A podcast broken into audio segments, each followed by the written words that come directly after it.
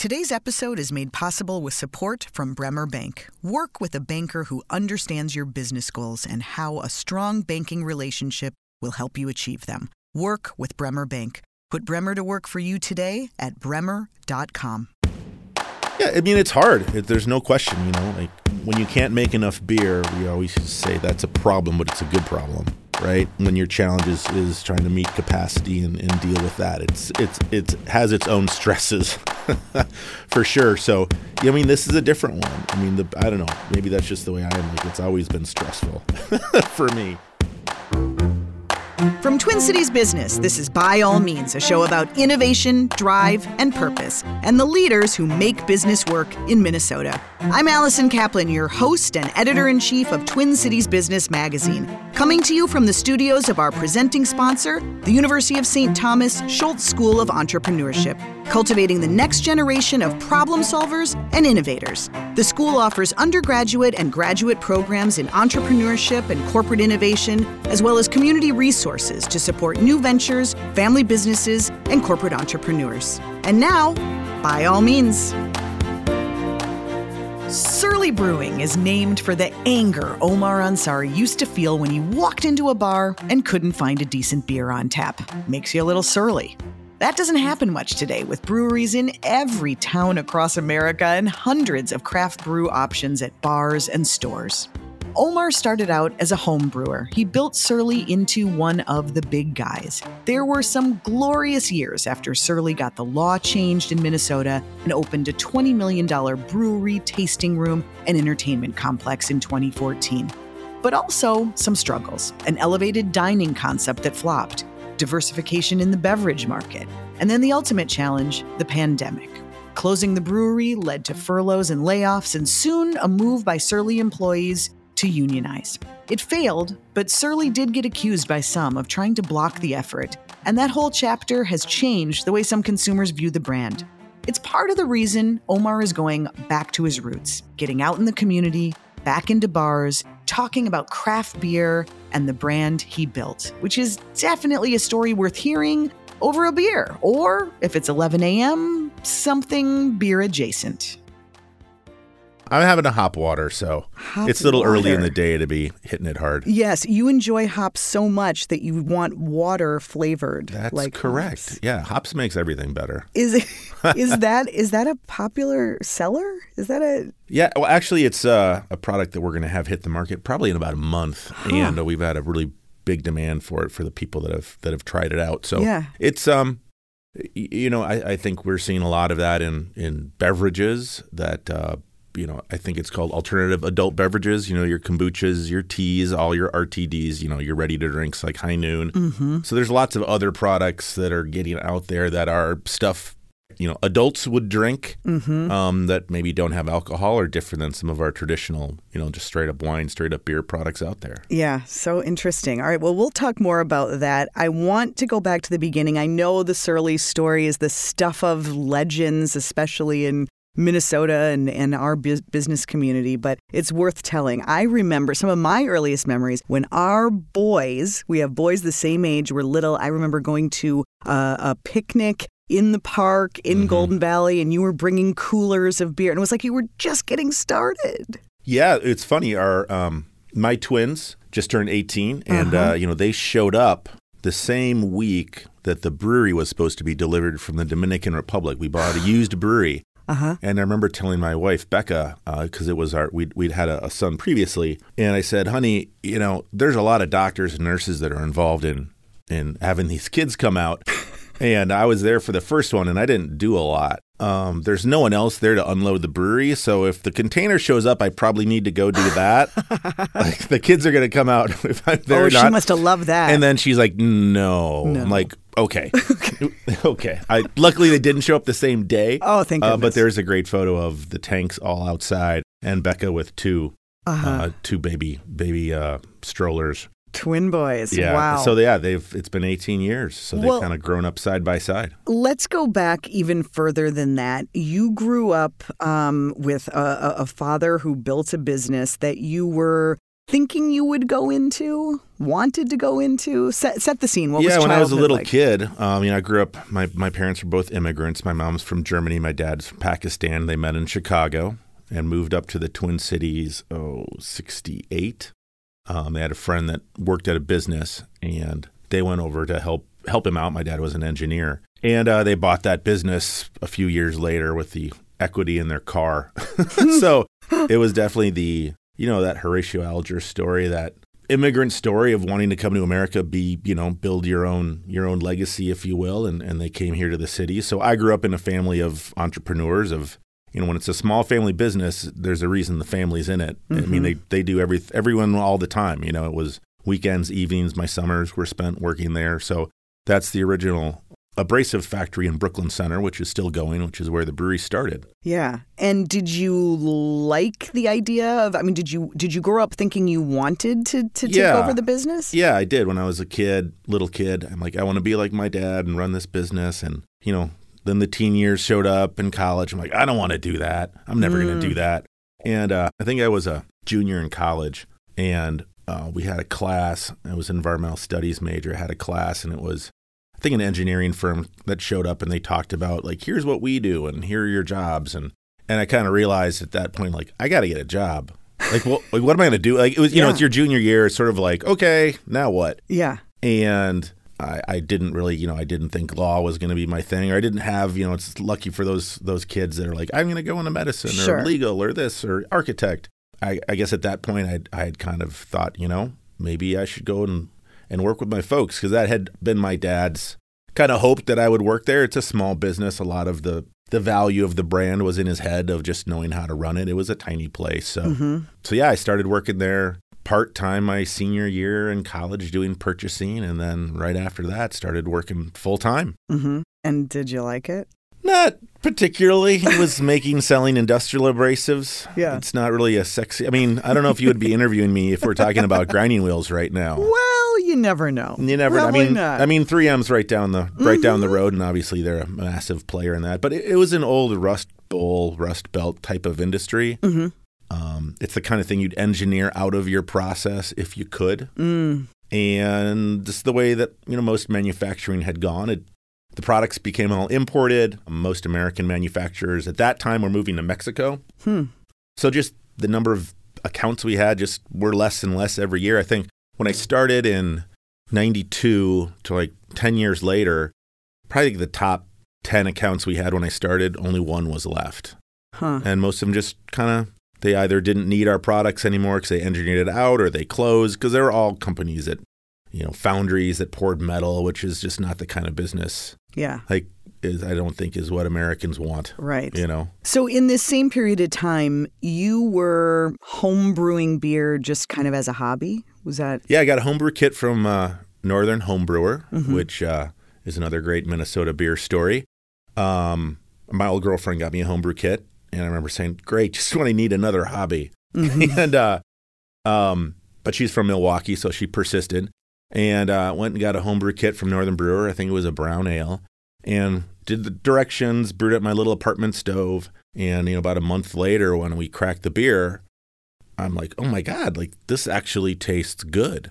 And it was a bit of a surprise because at that point, I mean, we got to remember the listeners, like this is sort of before the craft beer explosion. Sure. So I think kind of beer brewing is now much more, just much more of a commonplace thing. Like a lot of people have been in brew pubs. They kind of know what they like. They, they kind of maybe mm-hmm. been on a tour, get an idea. But, you know, for me, you know, that idea of beer came from St. Louis, Milwaukee, mm-hmm. Denver, Right. Golden, Colorado, I should say. Yeah. And Summit was around too, of course, but I, you know, I had never been there, and I was just like, oh my gosh, like this actually turned out really well. This wasn't that complicated, and it was a hobby that was super fun. Uh, it's kind of a seasonal hobby for a lot of a lot of folks. It, it goes well in the spring and the fall, just the way the fermentation stuff works, and and so it was a hobby that I would do for a while. I'd put it in the closet after a few bad batches, and then bring it out again, and uh, just on and off for a number of years. And my mo- wife uh, Becca, she um, when our first son Max was born, when she went back to work, the way the schedule worked was I had I took care of Max on the weekends.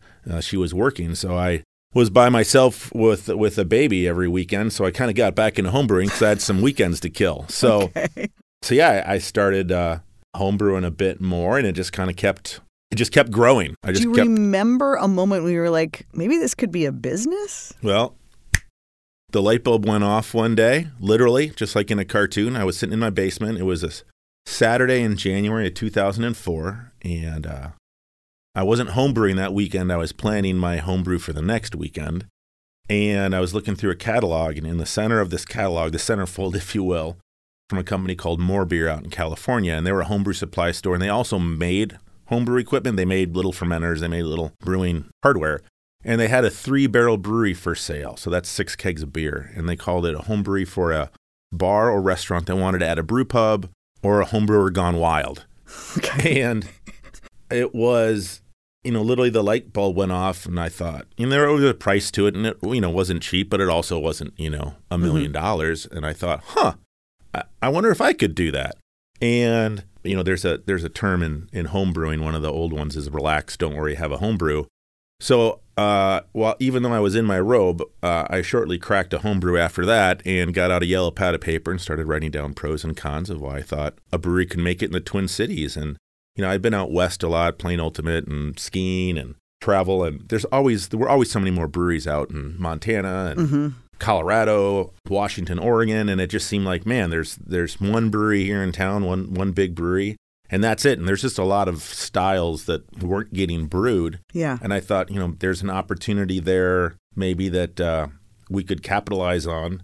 You know, I did the pros and cons, and you know, my folks had this business that I was doing a poor job of running, so I thought we could get some square footage out of them. Uh huh. And so having a building, a space is really important. And like I was saying, my wife was at work. Uh, Becca was working at North Memorial, and uh, you know she uh, she was paying She's the paying the bills, yeah, and she also you know was paying the health care. Uh huh. And you know the idea of thinking that uh, you know that would kind of you know if you got to start a business and you know hit a salary number right off the bat, I figured would be kind of tough. But I thought I might have a little wiggle room Mm-hmm.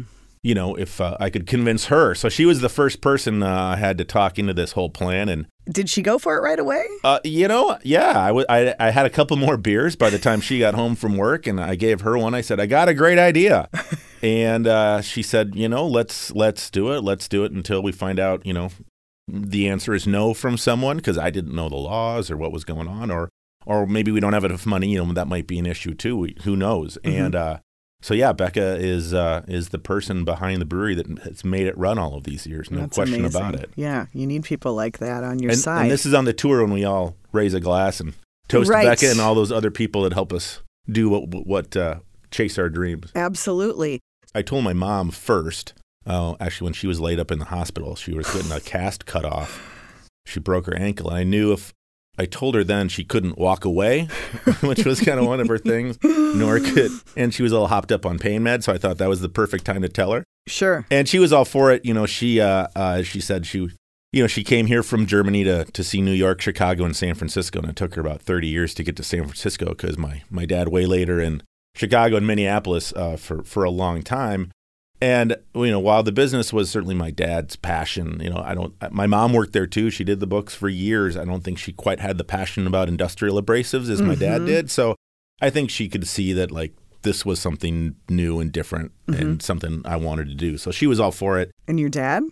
I did tell my dad I had uh, I'd uh, um, build up a little uh, uh, a little plan to talk to my dad. 'cause I knew that was going to be a little bit tougher, and you know, it also kind of meant that their business was, you know, it was small enough like no one else was going to come and run it. Hmm. So I did That's sort hard. of tell him this plan because it kind of meant, like I said, I was turning turning my back on on their business and not sure what he was going to say. And you know, he, I, I, I told him the plan, and then he he put his hand out to shake mine and said, "Well, welcome to the club of being an entrepreneur." Mm.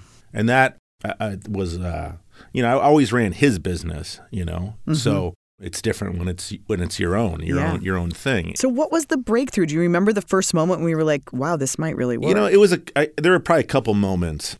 I remember I was at Old Chicago in Uptown and hmm. doing an event, and that used to be what I did. Like I'd go bring a firkin or a pin of of beer to a bar and hand it out and talk about the brewery, and you know Becca would be with me, and we'd walk around, and a lot of people are like, "What? You know, who are you? What are you? Mm-hmm. what are you talking about?" And uh, there's a young lady at Old Chicago, and she was just she. I, I didn't know who she was. She's a, a beer fan, and she said, "You know, whenever I go to a bar, I ask them why don't why they don't have Surly. She goes, they're, they're a local brewery. We should be supporting local local breweries. And she goes, if I'm at a bar that has Bender on and they've got a Newcastle, she's like, I'll buy someone a Bender and give it to them and say like, you should drink this. This is a local brewery. They're great. And I remember like, oh my god, this is someone I don't know Mm-hmm. That's out there like advocating for the brand just because they want to see local beer do well. I mean, Yeah. I'm like, wow. And she wasn't is- related to no, you. it was just She- some, you know, I'm like, oh my God, like that's, this is amazing. And, and it, it kind of started this momentum of, you know, if you want the beer, ask your bar for it. And, you know, we just started getting a few more calls and a few more calls and started canning our beer then. So then we got into liquor stores, which then we couldn't make enough because, you know, we were pretty tiny. And, you know, probably a year later, then it was, you know, we started our waiting list. At the end of the day, we probably had a 400 store waiting list wow. of places that wanted beer. And I had to stop answering the phone. wow. And that's why we brought uh, uh, Heather Heather on board because I'm like, I can't take it anymore. Yeah. Uh, you know, because yeah, people were mad, and I'm like, I'm Furious, Like, weird. even. Oh, that's well done. sorry, sorry. Uh, like they, you know, they're like, why can't I get the beer? I'm like, well, I can't make enough. Like, you know, we keep adding more tanks and doing everything we can, and so it took about a, you know, maybe it was a year, um, Mm-hmm. but we did uh, get rolling. it was really the the the the stores that that propelled it more than the bars. Would you say? I mean, it was when you were No, I, I just think that there's so many more outlets at, at liquor stores where Mm-hmm. you know they'll take you know it's it's you know those tap handles at bars are so valuable. Mm-hmm. You know, I always say it's kind of like their one arm bandit at a casino. Like that's where they make their money is draft beer. So you know, for them to put someone on, like a lot of them didn't want to switch Mm. because a lot of them didn't want to work with a distributor. They didn't. We were self distributing our beer. It was just me. And you know they didn't want to deal with someone else. That's just wasn't how they did business. It's different now. There's a lot of different people out selling their own beer now. So it was just harder to kind of just to kind of break in and get a draft handle sometimes. So it all kind of was growing and you know probably the the moment that was the most impactful was when we um let me think. Um I think it was the next summer. It must have been June. It was my anniversary. It was June of uh, 2020, uh, 2005? 2007. Seven. Okay. And I was at the cabin with my with the boys, all three, and uh, Becca called me and she's like, "Hey, happy anniversary!" My brother called me to wish me a happy anniversary. I'm like, "Oh yeah, right." you know, three Nice. kids under Mhm. three. You know, life was pretty crazy in the brewery, and and uh, so she was reading this online beer site called Beer Advocate, which was a big Mm-hmm. big influence in the market and helped us make who we make us who we are because you know the traditional marketing methodologies of selling beer and such wasn't necessary it was all on the internet Mm-hmm. you know we got a, a good following from twin cities beer fans talking about us on this particular day there was a post on best brewery in america and she was she was on her on, on her computer looking at it and we were kind of reading it together and there was so they kind of played a game on the blog of like well who do you think it is? And you know they're listing all the breweries and I'm like yeah I know that brewery I know it's no it's not Stone it's not Dogfish it's not you know all of these breweries. And they kind of keep narrowing it down and they're like it's in the Midwest. They're like well is it Three Floyds? No it's not Bell's. And and someone finally says is it Surly? And they say yeah. Wow. and so I'm Beck and I are reading this in real time, kind of scrolling through it, and I'm like, Jesus Christ, they just named us the best brewery in America. We have seven employees. When we get back, Omar goes to the state capitol and changes an entire industry. Today's episode is made possible with support from Bremer Bank. When you're looking for business advice, everyone's got an opinion, an angle, a surefire five step plan. But if you want to know whether any of it actually makes sense for your business, who do you turn to? Work with a banker who understands your business goals and how a strong banking relationship will help you achieve them. Work with Bremer Bank because understanding is everything. Put Bremer to work for you today at bremer.com. There are lessons to be learned about the angle Omar took to get the Surly Bill passed in record time and how he continues to adapt to changing market conditions. Take a listen. For years, when I'd be doing the tours every Friday, people would be like, "Hey, when are you gonna? When are you gonna grow? When are you gonna? You know, when are you gonna build a new place?" And I would mm-hmm. say, like, You were "Look- still in Brooklyn. Yeah, Center? Brooklyn Center. I'd say, well, look around. Like, there's 10,000 square feet of empty space in here. Like, there's no, we can keep adding more tanks. And that's, you know, in the beer business, it's, it's, you always have some bottleneck, and it, maybe it's canning, maybe it's your your fermentation space, it's something. So we had more space to grow by just adding tanks. And when it got to 2010, it kind of seemed at that point that we were literally hitting hitting the ceiling because breweries can only grow as much as they can ferment, and we couldn't ferment any more beer in the building. And uh, I'd gone to to Prague with uh, uh, Jim Mott, who's our driver at the time, going to play Ultimate, the World Championship, and uh, I, I came back. We didn't win, which was a bummer, Oh, and I blew my knee out. Oh, boy. But Jim stayed, and he went with another friend of mine, Russ, and they went to the Stiegl Brewery in, uh, I think it's Salzburg. So when Jim came back, we're sitting in the office, and he has this brochure.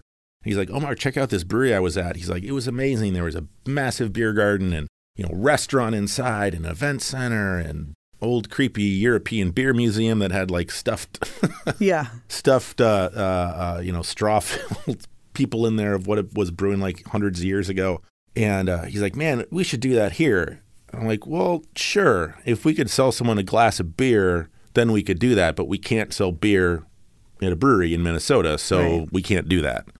So crazy to yeah. think about. Well, you know, I mean, states' rights. There's 50 ways to interpret how to do alcohol. You know, every state has its own unique peculiarities and and strange customs that have been around for a long time. And Minnesota certainly has its share. I mean, we all know the blue laws can't couldn't buy beer on Sundays for the Sure. long, longest time. You know, grocery stores, et cetera, et cetera. So.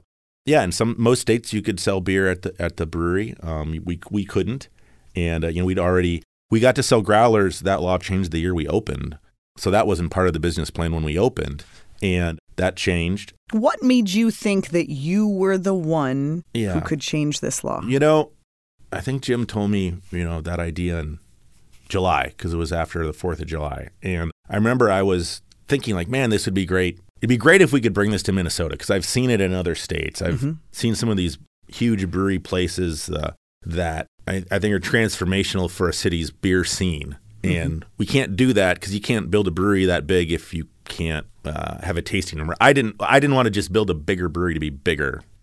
I thought we needed this this kind of beer hall component to make it work. And literally, it was after the election in uh, I guess that'd be November of that year, Of of tw- 2010. Okay. I think the Republicans took the House and the Senate, I think that year was the first time in like 30, 40 years, if I recall. And I remember looking at the newspaper, the Star Trib that day, and on the cover it said, I think the Republican Senate majority or House majority at the time said, you know, we heard heard you loud and clear. We've got a mandate to create jobs. So this was a jobs bill. That was the story. That's why this change needed to take place was because we are going to be able to create, you know, 100 and you know plus 200 construction jobs. You know, we'd hire 200 or 300 people in the city, hmm and that was really kind of the the angle, right, of of why it was worth changing this law because you know there are a lot of people that that don't like to see laws like that changed, and I get it because if you're in the business, you don't want to see it changed, mm-hmm. and that I get it. So you got to give legislators a compelling reason as to the why, and when we took that story to the legislature, some of the opposition, I think, was quoted in the paper as saying, you know, that's all fine and good, but he should go do it somewhere where it's already legal. So, you know, when a legislature reads that and they're carrying water for someone and, and you know, they're supposed to be at the Capitol to help create jobs and spur the economy, and someone says, just go do it in Hudson, Wisconsin, where it's legal, that's kind of a hard, it's, it's a hard stance to defend, you know? So, um, so yeah, that was, re- that was really the whole message of like, we could do this in Hudson, but I'm a Vikings fan, not a Packers fan. So why don't I do it here? Right. Right. And you know, I I did think it would change the market.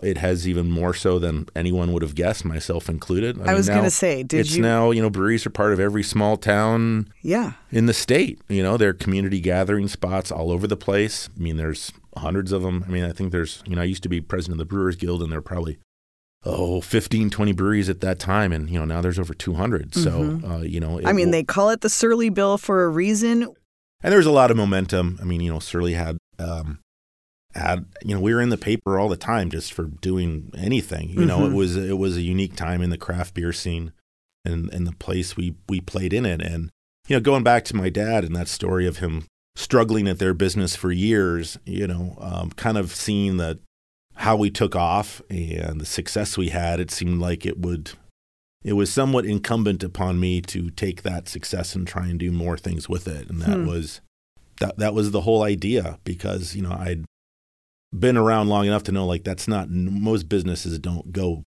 grow like that. It's not a normal thing. Yes. You had Um, something so- special. You know, it was it was trying to do something to, you know, bring Minnesota something that it didn't have and and I think um yeah, I mean, it certainly seems like that mission accomplished. I would say so. Oh, I'm curious in in that time while you were working on that and you were, you know, giving interviews and Yeah. you were, you know, uh, uh, appearing um, at the Capitol. It must have been challenging to also just make sure that the business kept. going. I mean, you had a business to run in Yeah. real time too. Obviously, you were planning for the future of the Right. business, but was it tricky at that time? Boy, honestly, Ellie, it's, it's hard for me to even remember the business side of things at that time since I was so focused on the Capitol. I mean, Yeah. the crazy thing with the Capitol piece is, you know, I, I talked to some lobbyists to kind of get their opinion because I knew I'd have to have someone that, you know, knows the legislators, that knows how these things get done. And, uh, you know, a number of folks are like, well, this is going to take a couple years and it's going to take a while. I'm like, oh, I don't know if I'm, I'm up for that. And uh, talked to, to to Judy Cook, who we worked with, and she's like, "No, we can get this done in a year." She's like, "I I see a story here that that is that resonates very much so." So, you know, the idea, like I said, came around in November and it got signed into law in. June. Yeah. It's pretty Um, amazing. It was pretty amazing, and you know, senators like Linda Scheid, who who'd actually passed away before the the bill got signed, Mm. um, who is a DFLer from where the brewery is at. You know, she was incredibly impactful in getting that bill passed. It, it you kind of realize when you're in the the sausage making, in the politics of like just how boy, it's just a different world at the Yeah. Capitol. And Yeah. uh, I was really glad I was only there for a few months. it's not it's not kind of my jam. Um, Don't need to go back. huh? no. So luckily, yeah, the bill, um, yeah, it, it kind of it, it was a roller coaster. It is it certainly was not a slam dunk. There was lots of moments it felt like there was no chance, but it got done because people called their legislators. That that at the end of the day was the difference. Is they they emailed, they called their legislators and wanted to see it get done. Right. And The Surly Nation. yeah, I mean, literally, that that's why it changed because Mhm. people reached out to their legislators, and I'd asked Judy, you know, how many calls, emails do you think it takes for a legislator to notice something? She goes, oh, I don't know, six or 7 Mhm. Like, what? That's it? She's like, well, this is a business thing. Like, they don't like that's just not a topic that gets that shows up much. I'm like, I can get you more than six or seven emails, Right. and that was literally it was you know it was all of those beer fans Hundreds. Thousands. yeah that literally you know it, that that's why the bill got passed Yeah.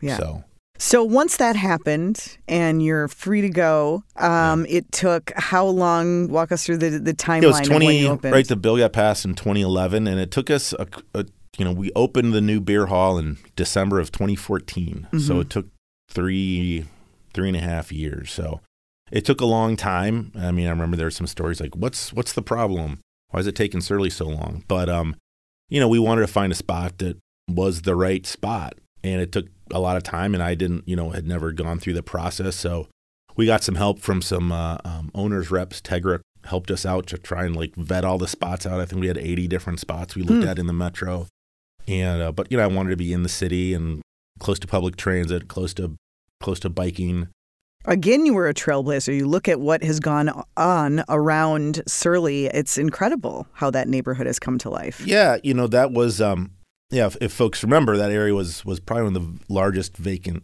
areas in the city Yeah. right? And that was really sort of uh, what Tegra had, had had had said. They're like, Omar, if we can make this work, it's a diamond in the rough, and you know that property is contaminated.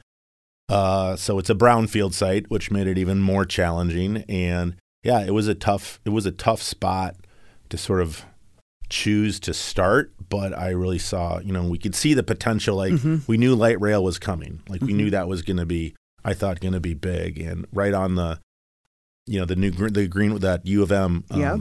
Greenway was was newer at that time, so it just kind of felt like like this this was a, a spot that really probably was a bit underdeveloped and was going to have the potential. And you know, you just like there's one thing that you can't make more of is space, right? Yeah. And it was like in the city, and it just felt like you know, actually one of our one of the parking lots in St. Paul. So it's like we're in St. Paul and Minneapolis. We're right in the middle, and Right. it's a great spot. So it was it was tough to build because it was a brownfield site and had some challenges, but um, you know, it worked out. We opened in December of 2014, and uh, How did that feel? Do you remember? Oh, Do you remember opening day? Oh God, it was great. I remember looking outside and there weren't many people in the beginning. I'm like, oh my God, no one's going to show up, right? It's like having a party at seven o'clock. Yeah. like, There's no one here. Mm-hmm. They ended up showing up. they ended up showing up. And the great thing is, you know, my dad passed away in 2015, actually in January. Mm.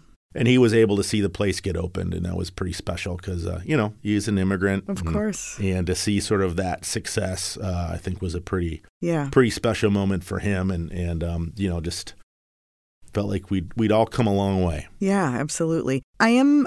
Remind me, did you raise money to to get it built? Did you? I mean, were you able to do that, building on the business, or or did you have to go out and raise money? Yeah, well, it's a lot of loans.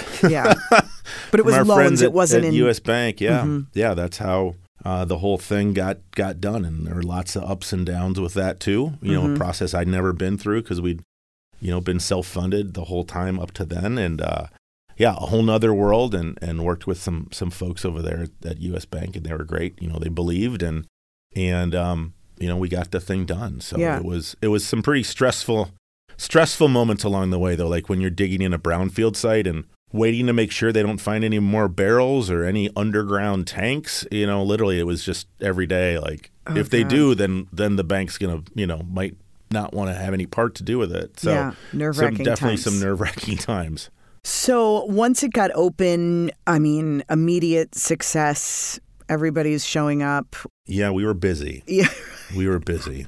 Yeah, I remember we'd lowered the price of our beer from five fifty to five because there wasn't enough time to make change Oh my god. for the bartenders. You know, wow. so it was it was definitely trying to figure out how to how to move through all the people, and you know, it was a spot. That's kind of how hospitality works, right? There's a every kind of every restaurant or bar sort of has its time and you know when it's hot Mhm. and you know we had we had people showing up um, some pretty well dressed uh, folks that i'm like i don't think i've seen them at the brewery in brooklyn center we don't have folks like that coming here so Yeah. you know the food we re- we really tried to push the envelope on the food like we did with the architecture i think like we do with all things that certainly try to do it the best we can hmm and I, you know, I think a lot of people were blown away at the quality of the food.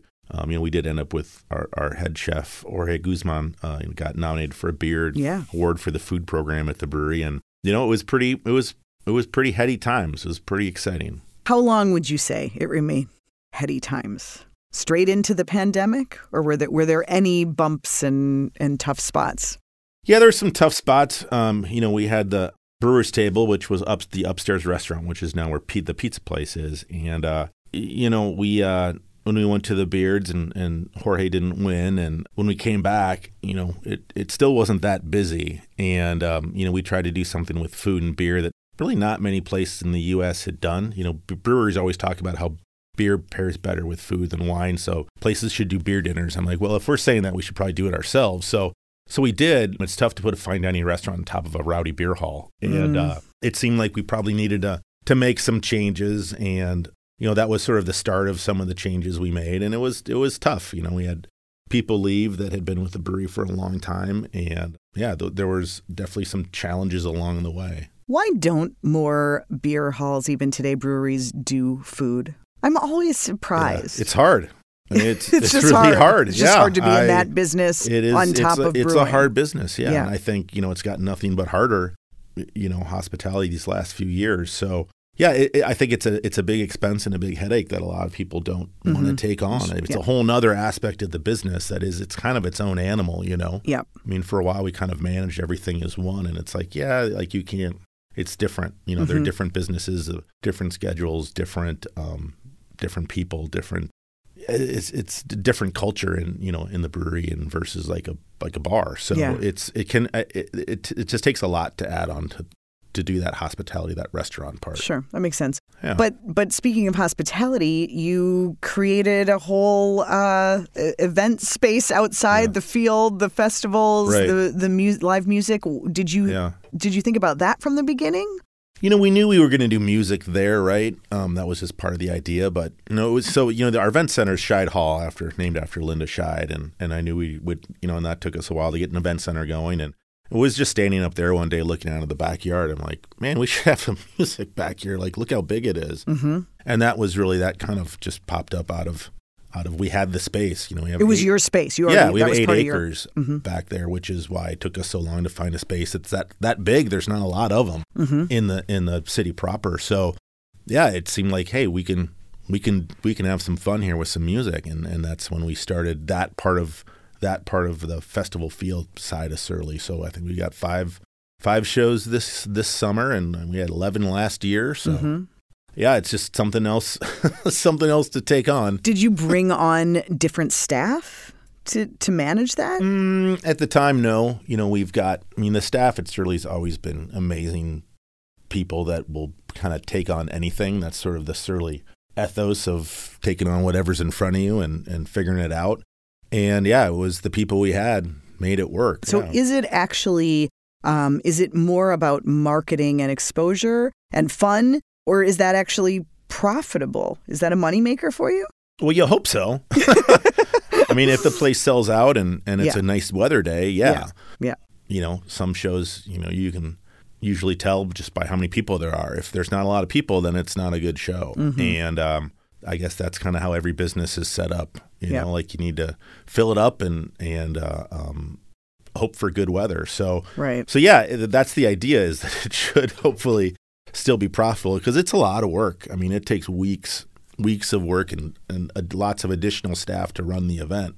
So yeah, a lot of it just depends on the show of, Mm-hmm. of what the show is. You know, Ween was like crazy for us. We had people camping out the day of, and and some shows, yeah, they're just you know it's raining and, and you don't sell that many tickets, and it doesn't quite work out. But that's the nature of doing outdoor stuff, right? Of course, of course. Yeah, So along comes 2020, COVID 19. yeah. You have to shut down along with pretty much everything else. What were you thinking? I know you were out talking about how hard it is. I know you had to furlough hundreds of employees. How were you feeling in those days as the owner and founder of all of this? Yeah, I think that was a pretty tough time for uh, many. I mean, everyone, right? Of just trying to understand what was going on, and you know, we all thought we'd be shutting down for a week, maybe, and then maybe two weeks, and you know, it kind of became clear that it was longer and longer and longer, and um, you know, it was tough because our, uh, you know, kind of the way the business cycle works is, you know, we make, you know, you make money when the sun shines in the beer business. In Minnesota, like the summer is where it's at. Kind of hang on in the winter and you get to summer and they're closing down in, in March, right? It was, I, I think, us, just like everyone else, just trying to figure out what in the world was going on and how to support our employees. And I mean, the brewery kept running, which, you know, we didn't know if that, what was going to go on with that. But, um, the brewery kept running. It was considered an essential business, keeping people in beer.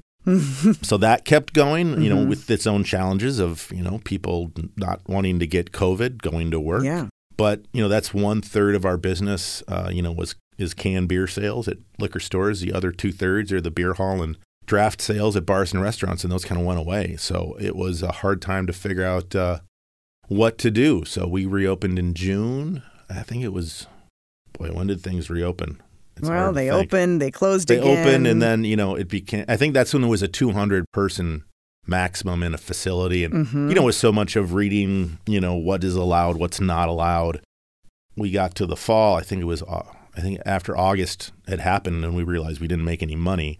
I'm like, oh my god, we're gonna get destroyed over the winter. So that's yeah when we we uh, announced we're gonna shut down, shut down, and um, you know then we reopened in June of 2021 Mhm. and thought, all right, here we go. It's all back, right? The roaring 20s came after the Spanish flu. Like, it's going to go nuts. And it was okay. And then Omicron happened. Yeah. And then everything basically completely shut down again. And so, you know, lots of starts and stops and trying to figure out, you know, how to, what was going to happen, how we're going to move forward in all that time. So it was, it was pretty tough. Yeah. Was there any anything that you've learned as a as a I mean you have I mean you got to be stressed out as a business owner and also you're a leader of all these people and and the culture it all stems from you. So how you know how, how did you navigate that with your whole team? Man, I mean, it was a lot of myself and the team talking and just, uh, just felt like every day trying to figure out what to do. Yeah. You know, things kept changing as as uh, the laws changed, as the as the coronavirus changed, and what we thought was going to happen. It was it was just trying to literally get by. And you know, luckily we we had gotten some help with uh, PPP loans, and you know, without it we wouldn't have made it. So there there was a lot of we don't know what's going to happen. You know, there's a Mm-hmm. lot of I don't know if we're going to make it if we can't reopen. Like it was. Yeah. But, you know, we weren't alone with that, right? I mean, you could just look around and see it going on everywhere. Of like, the government's going to help, right? Like, we, Mhm. we we're not going to make it. Yeah, it was it was tough working with the bank, trying to figure out what to do because they didn't, you know, they were kind of stuck in a spot, and yeah, with employees, it was hard to communicate with, and you know, um, probably if anything we've learned, you know, we'll, we'll, I'm sure we'll get to it, but you know, we hired a new COO last year, and you know, probably communication to the whole team wasn't always been my strength. So probably finding a better way to have done that over that time would have been probably better. You know, at one point I think people are like, "You're being too negative," and I'm like, "Okay, Yeah. all right, we won't talk about that. Then we'll not talk about anything bad." so yeah. it was uh, Tricky yeah, to be just- honest I don't and be- really. uh, Yeah. There's uh, not a lot of great memories from that. That's Sure. for sure. So when did things really turn around? When did you know you were back? Oh boy, when did I know we're back? That's kind of tough. Well, that's kind of a tough one. Probably some of the festival field shows last year just felt like, okay, 2022. here we go. Like Mhm. it feels like people are back out, and that that definitely, you know, you could just you could just tell, like you know, just the world was opening back up again, you know, Yeah. and and that's really when you could see it happening. So I mean, God, I, it just reminds me of. Yeah, when the pandemic happened, like we dumped beer down the drain. Like we had to bring kegs back from the trade and dump Mm. it down the drain or try to repurpose it. It was just crazy. So, you know, being done with that part and just worried about making beer, um, Yeah. you know, was a big was a big plus. And you know, when we opened the beer hall, it was this last summer when it just felt like things were starting to get back to normal. Sure. I mean, they're not. You know, Really? in the business, it's just not. Things are changed, and um, you know, we're we're having to change with it. It's, I think the Twin Cities probably have taken it harder in the hospitality trade than probably just about anywhere in the country. So, Why? Why is that? well, um, you know, you can just speculate, I guess, from, you know, we're in a studio in White Bear Lake and not downtown. Mm-hmm. So you're probably not going to go get a drink at Zelo tonight. I might, but you might, but you're going to have to go downtown to do That's it. right. Like that's not, so that's not what most people do because they're not going to work. Mhm. So they don't go out. But that's impacted you where well, that's, you guys but are? that's where we sell our beer. yeah. I mean, yeah, it's impacted the, the beer hall for sure. Mm-hmm. But it's also like, there's, I mean, like Uptown's kind The of, bar scene. Oh yeah. Uptown's kind of. Yeah. I I lived in Uptown for, for three It's years, right by the lake, and I'm Yeah. like, you know, those are some of our top accounts. Like they're gone. Hmm. Stella's is gone. Williams is gone. You know, they're they're not there. There's nothing there. And it isn't just that it's shifted; that you're seeing other places. yeah. You know, the suburban places are definitely been doing better. Mhm. Um, but I think the city is. I mean, you read the paper. It's been it's been tough for those that are in the business of Yeah. hospitality that need people to be there. Yeah, there are not as many people there. How you many? know? How dependent is the company at this point on this market versus the rest of the country? Well, this is our home. Yeah. I mean, yeah. I mean, this, this is this is our market, and we sell beer in other spots. But as time has gone on, you know, back when we started, it was a big deal when we went to Chicago. You know, now there's 300 breweries in Chicago. We're just another beer. You Hmm. know, and uh, you know when you sell beer in Iowa, you know who drinks Iowa Iowegian beer? Iowans do. So they're super proud of their local breweries, and that's who they want to support. Hmm. You know, so yeah, our home market is That's so interesting. Where we need to sell our beer. but I think of you at this point as a as a national player. People know Surly from coast to coast, don't they? Oh, Do you want them to? Do you do you see that as the the growth potential? No, that's over in the beer business. Like there's Hmm. there's really not much expansion. It's more contraction than anything. I mean, it's a um yeah. I mean, the the beer business, craft beer is pretty pessimistic right now. It's it's really Too saturated? it's too saturated, and people's drinking habits have changed. So at the last craft brewers conference I went to, you know, years ago when I first started going, it was all about independence, all about how we brew our beer. Um, you know, we don't want to have anything to do with the big guys. We don't brew that kind of stuff, and very focused on you know the people that are in the people that are officially part of the craft beers brewers association are craft like the new wave of craft brewers and at this last craft brewers conference they're like do whatever you have to do to survive Hmm. make seltzers, make RTDs, just Yeah. just get just make it. And yeah, it's it's people are drinking less beer than they used to, and there was an interesting curve that a couple charts they showed, and one was peak beer, which was probably mid 2010s or 15, something like that, Mm-hmm.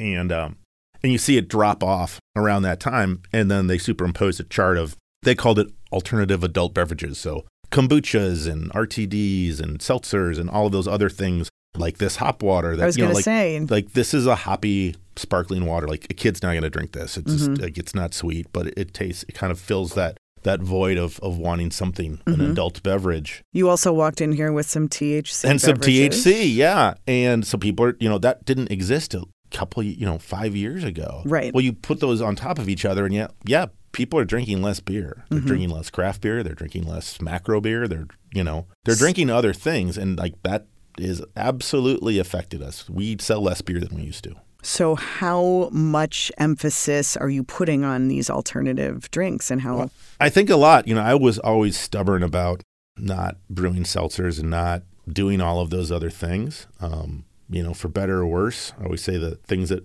make you make you strong or make you great can also make you be your downfall. So, Mhm.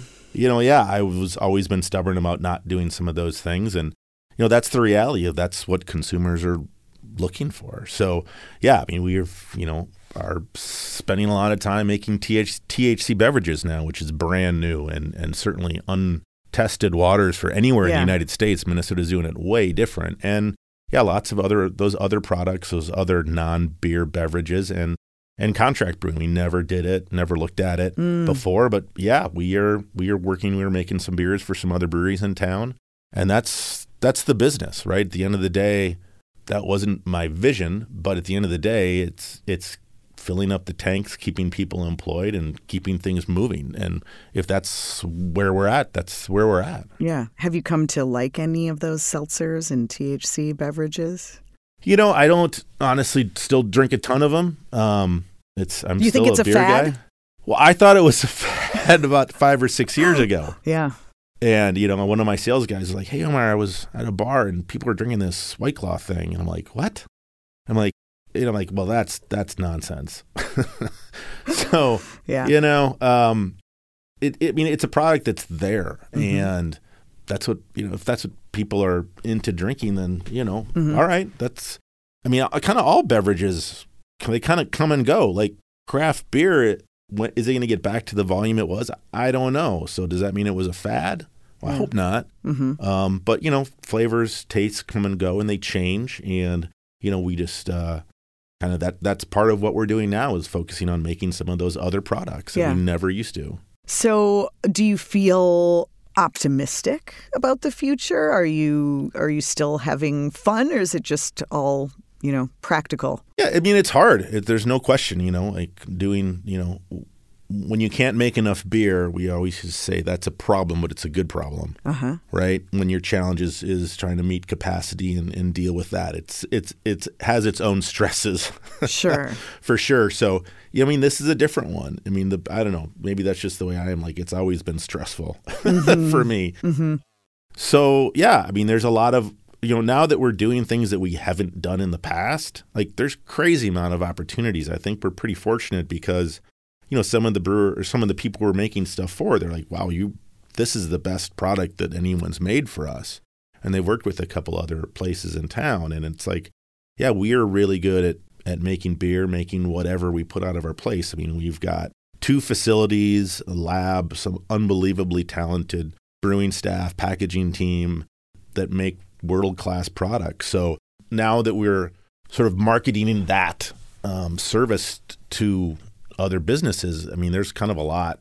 It, it, it's it's a new part of the business that's sort of fun, and you know, I'm working with Will Crosby, who's our head of production, and you know, putting our heads together on like, all right, should we get like this piece of equipment will allow us to Mm. do this? Like, should we get a pasteurizer because you need that for NA beer, or you know, maybe if you're going to be doing juice stuff or sodas, like you know, there's all of these other things to try and figure out, and that's the fun part. I mean, Yeah. beer's- I mean, I think any entrepreneur kind of enjoys the the problem solving piece of it, and that's that's part part of the fun stuff for sure now. So that's good. So that that is still fun to Yeah, you. yeah. Where do you so is that where you spend most of your time today? Is it is it more on kind of innovation and You know, uh, like I said, uh, we hired a, a COO a year ago, Tom, um, Mm-hmm. who's been great and really helped us. Um, you know, I've the only company I ever worked at was my folks, and it was a small place, and you know, a lot of those normal company uh, uh, processes we've you know not really. I've never really been good at doing them and managing and how many giving employees do you feedback. have? Oh, uh, probably close to 300. Mm-hmm. In the summer, we we really scale up with the beer with the beer garden.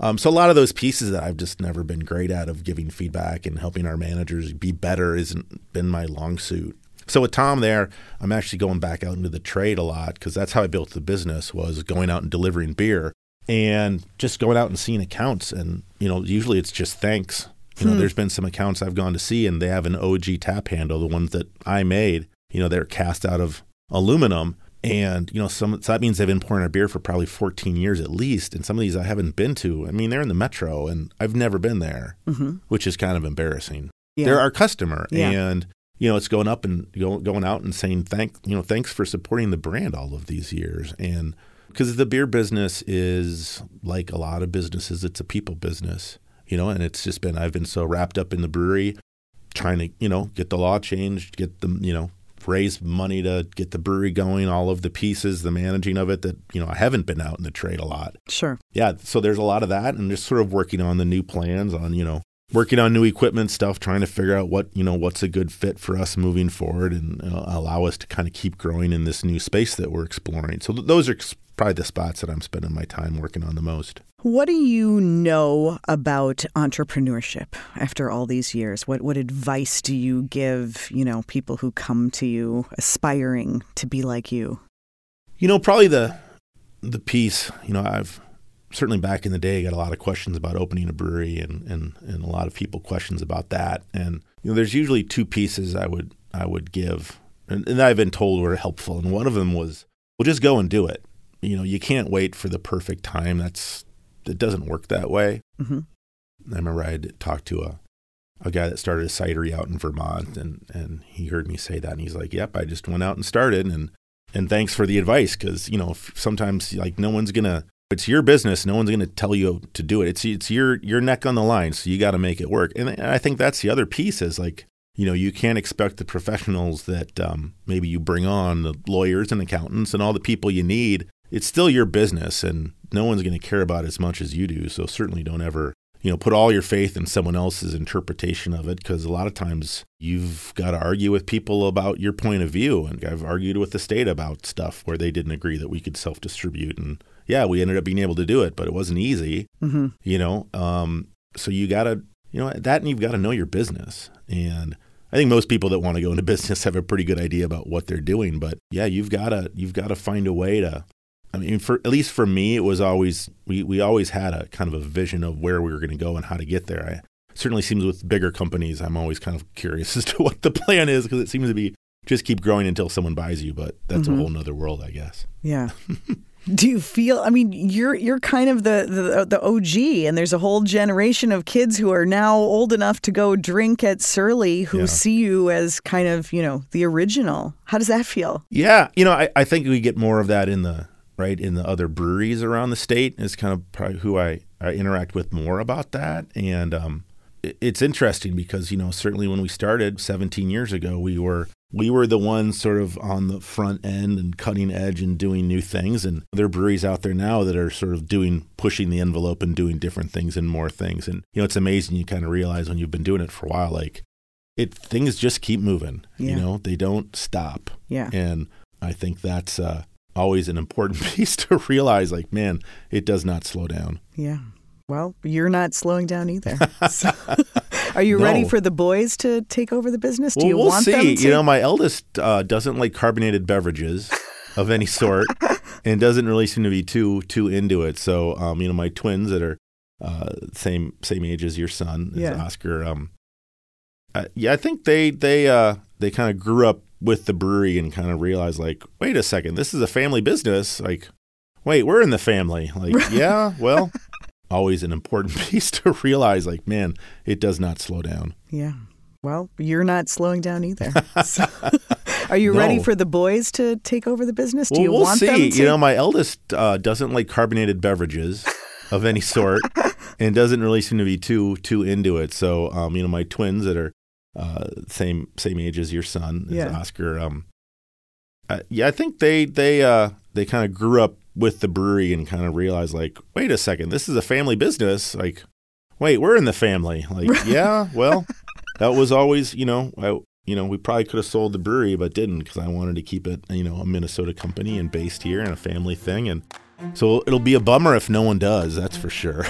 well, there's the baby too. we right? got There's we got a few more to go. That's right. So we'll we'll we'll see. Come, we'll do this. We'll do this again in ten years and see what's going on. Sounds like a plan. All right, now we can go have a real beer. How All right. that. Let's All go. right. Omar Ansari, thank you so much. This was so much fun. Yeah. And it's really an amazing Minnesota story. Well, thank you for having us out. It's great to talk about. Absolutely. Well, it's really an incredible story, even thinking about it now. There's a lot to unpack, though, with the Surly story. You know, uh, we didn't really get into numbers, but Surly is actually brewing 37% less beer than it did five years ago. And you heard Omar talking about some of the new beverages that are coming on the scene, and maybe that'll make up the difference. Who's to say? Well, we know who's to say. Let's go back to the classroom with the University of St. Thomas Schulze School of Entrepreneurship, where Casey Frid is an assistant professor of entrepreneurship and has actually specifically studied the craft brewing industry. Casey, how did you decide to do that? Do you just like beer? Um, yes. so I was living in Brooklyn, New York at the time. This was oh 2013, 14 and I started seeing in my own neighborhood all of these craft breweries popping up Mm-hmm. and just it was just a great group of people. And so I thought if I'm going to if I'm going to spend a lot of time studying and writing about something, I want to surround myself with great people. So, that, so that's kind of where it started. What would you say are your key learnings, findings from your research on the craft industry?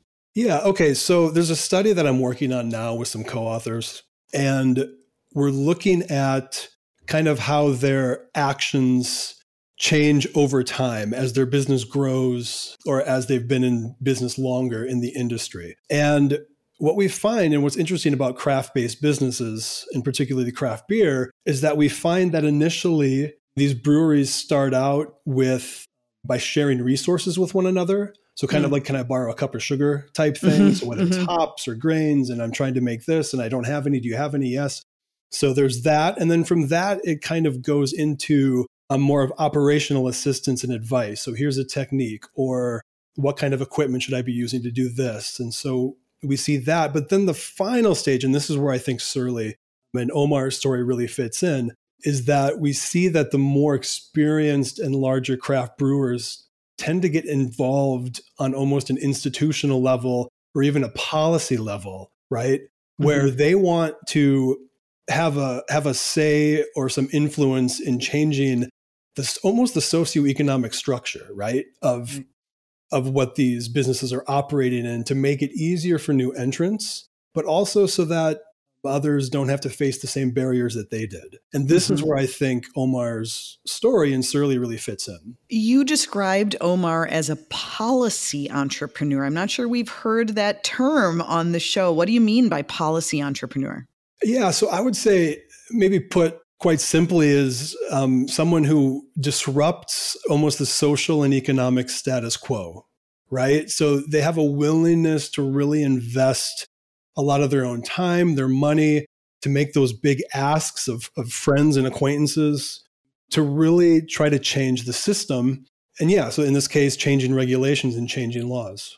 Mm-hmm. You know, Omar mentioned the kind of how there's a contraction happening right now with beer, right? And to your point, you know, what these breweries are having to do are the very things that the craft brewing conferences that he was attending back in the day, like, you know, 2000s, I guess, 2010s. You know, it was very much about independence. We don't want to, you know, we're not, we're, we're small, we're local, and we stand for more than just making money. We care about the community to now where it's like, like he said, we have to do everything just to survive. and so that's brewing these seltzers and THC infused beverages and kombuchas and and things like that. And also, I think with the younger generations, we're seeing much less just drinking overall, period. Yeah, right. yeah. Which I mean, I think I'd say is a good thing, right? And Mm. from, from a public health standpoint.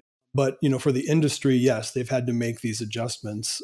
And I think that there will just be fewer and fewer new entrants. It's very saturated. Do you do you think? I mean, is that just sort of the inevitable ebb and flow of business? I mean, do you think it will it will come around again? Do you do you advise you know young entrepreneurs like stay away? No, nobody should be opening a brewery again.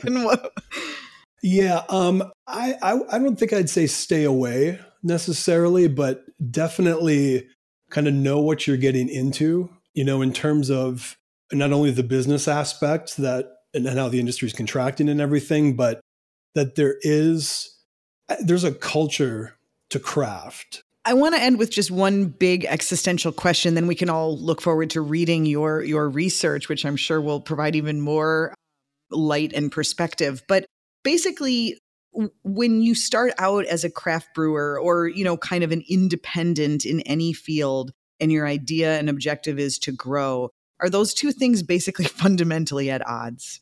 You you can't maintain your initial kind of energy and and perspective if you're going to grow.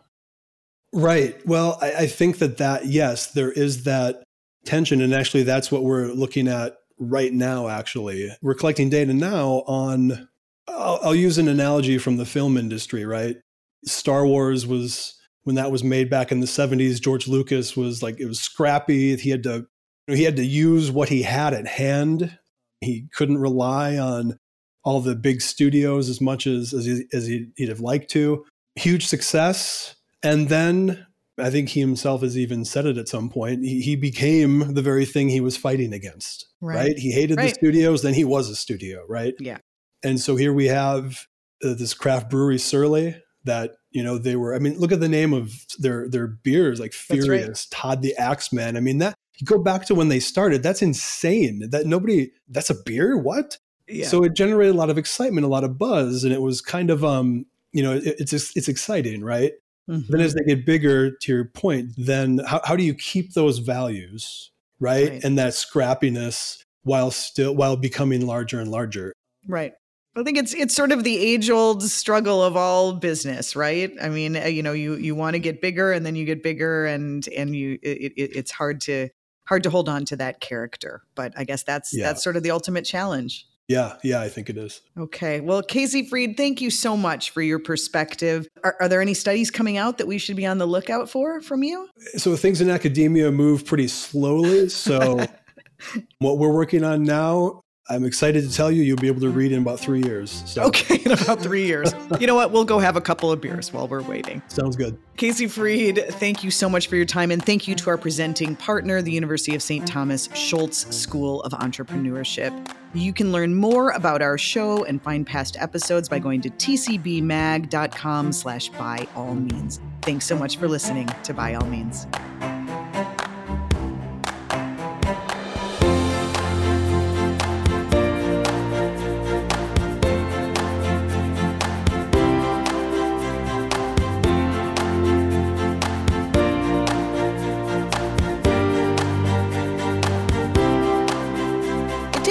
Teamwork to make By All Means, and we've got some all stars. Thanks to our audio engineer, Tom Ferlitti. Digital support is Ricky Hannigan and Dan Nepo. Thanks to the University of St. Thomas Opus College of Business and Schulze School of Entrepreneurship, especially Dean Laura Dunham for all their support. Our theme music is by Songfinch. Thank you for listening to By All Means.